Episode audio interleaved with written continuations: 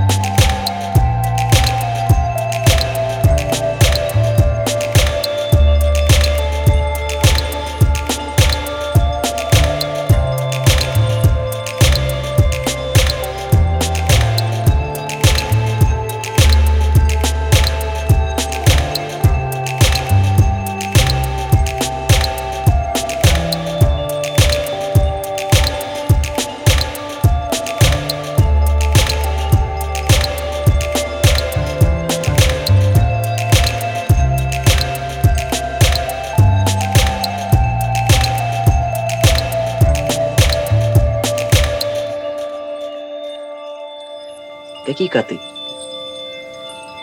Где коты? Гошка.